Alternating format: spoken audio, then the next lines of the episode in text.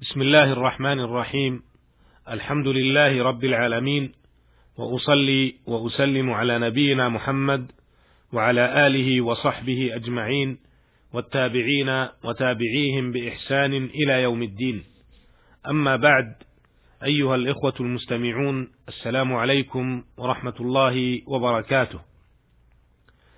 تحدثنا في الحلقة السابقة عما رواه البخاري وغيره. عن عبد الله بن عباس رضي الله عنهما قال شهد عندي رجال مرضيون وأرضاهم عندي عمر أن رسول الله صلى الله عليه وسلم نهى عن الصلاة بعد الصبح حتى تطلع الشمس وبعد العصر حتى تغرب. وعرفنا ما في هذا الحديث من أحكام وفوائد وفي هذه الحلقة نتحدث عما رواه الشيخان عن جابر بن عبد الله رضي الله عنهما أن عمر بن أن عمر بن الخطاب رضي الله عنه جاء يوم الخندق بعدما غربت الشمس فجعل يسب كفار قريش وقال يا رسول الله ما كدت أصلي العصر حتى كادت الشمس تغرب. فقال النبي صلى الله عليه وسلم والله ما صليتها.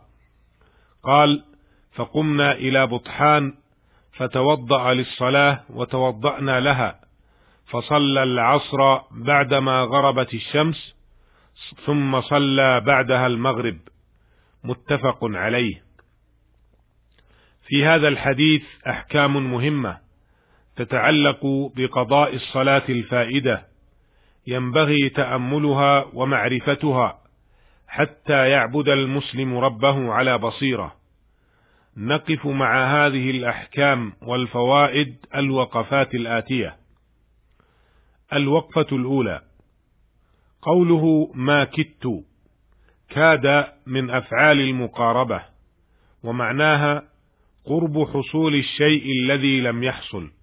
والمعنى هنا ما صليت العصر حتى قربت الشمس من الغروب. قوله بطحان بضم الباء وسكون الطاء وهو واد في المدينة. الوقفة الثانية. مما يدل عليه الحديث أنه يجب قضاء الصلاة الفائدة. اخذ هذا من قوله فقمنا إلى بطحان فتوضأ للصلاة وتوضأنا لها.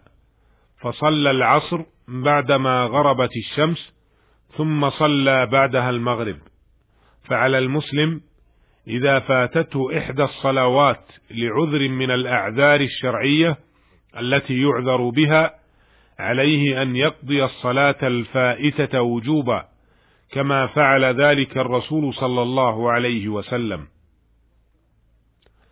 الوقفة الثالثة.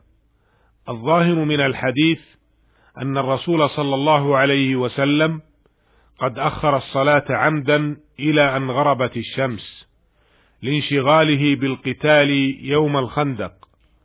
لكن ذكر أهل العلم أن هذا التأخير كان قبل أن تشرع صلاة الخوف ولكن بعدما شرعت صلاة الخوف بأي كيفية رجالا صليت أو ركبانا لا يجوز تأخير الصلاة عن وقتها.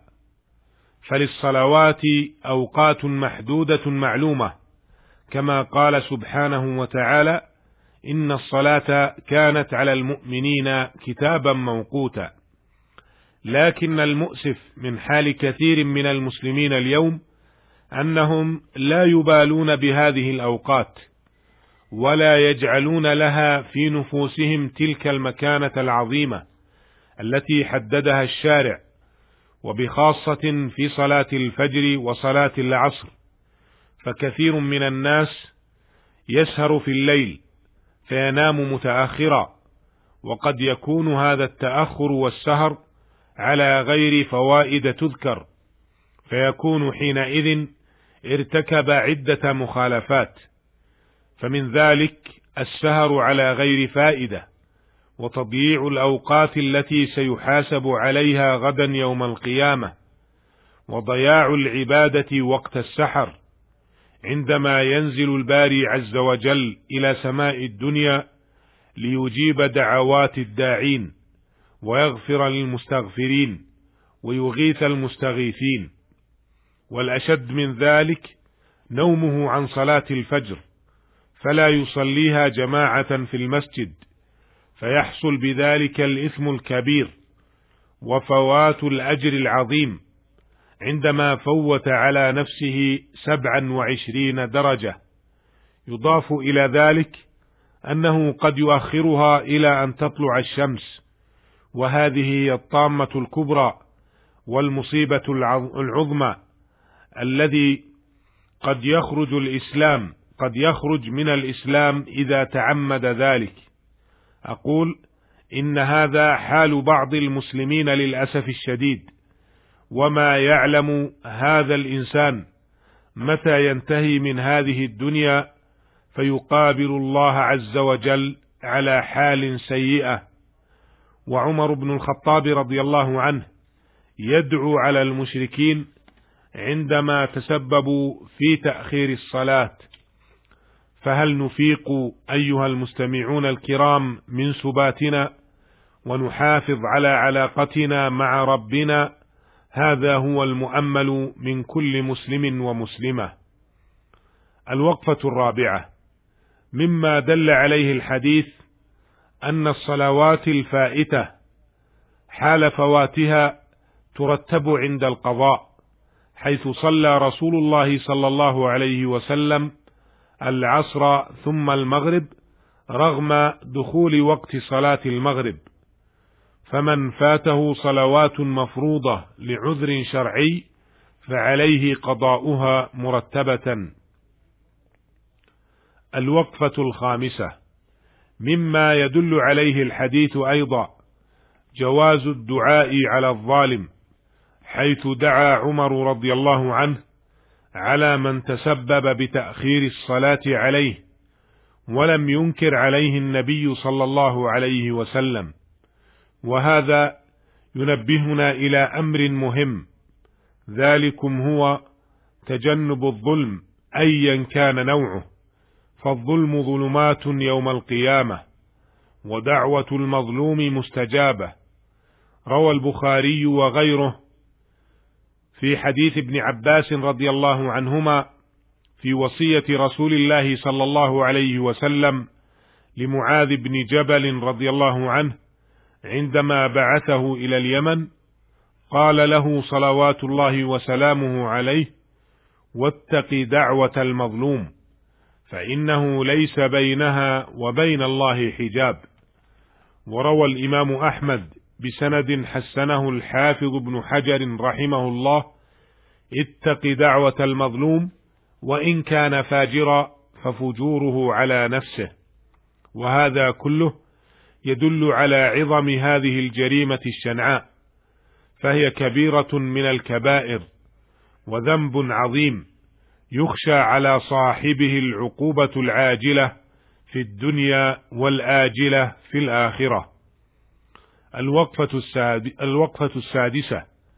مما يدل عليه الحديث تهوين المصائب على المصابين وهذا من الأدب العظيم والخلق الفاضل الكريم. فرسول الله صلى الله عليه وسلم عندما رأى عمر رضي الله عنه استعظم المصيبة هونها عليه فقال والله ما صليتها.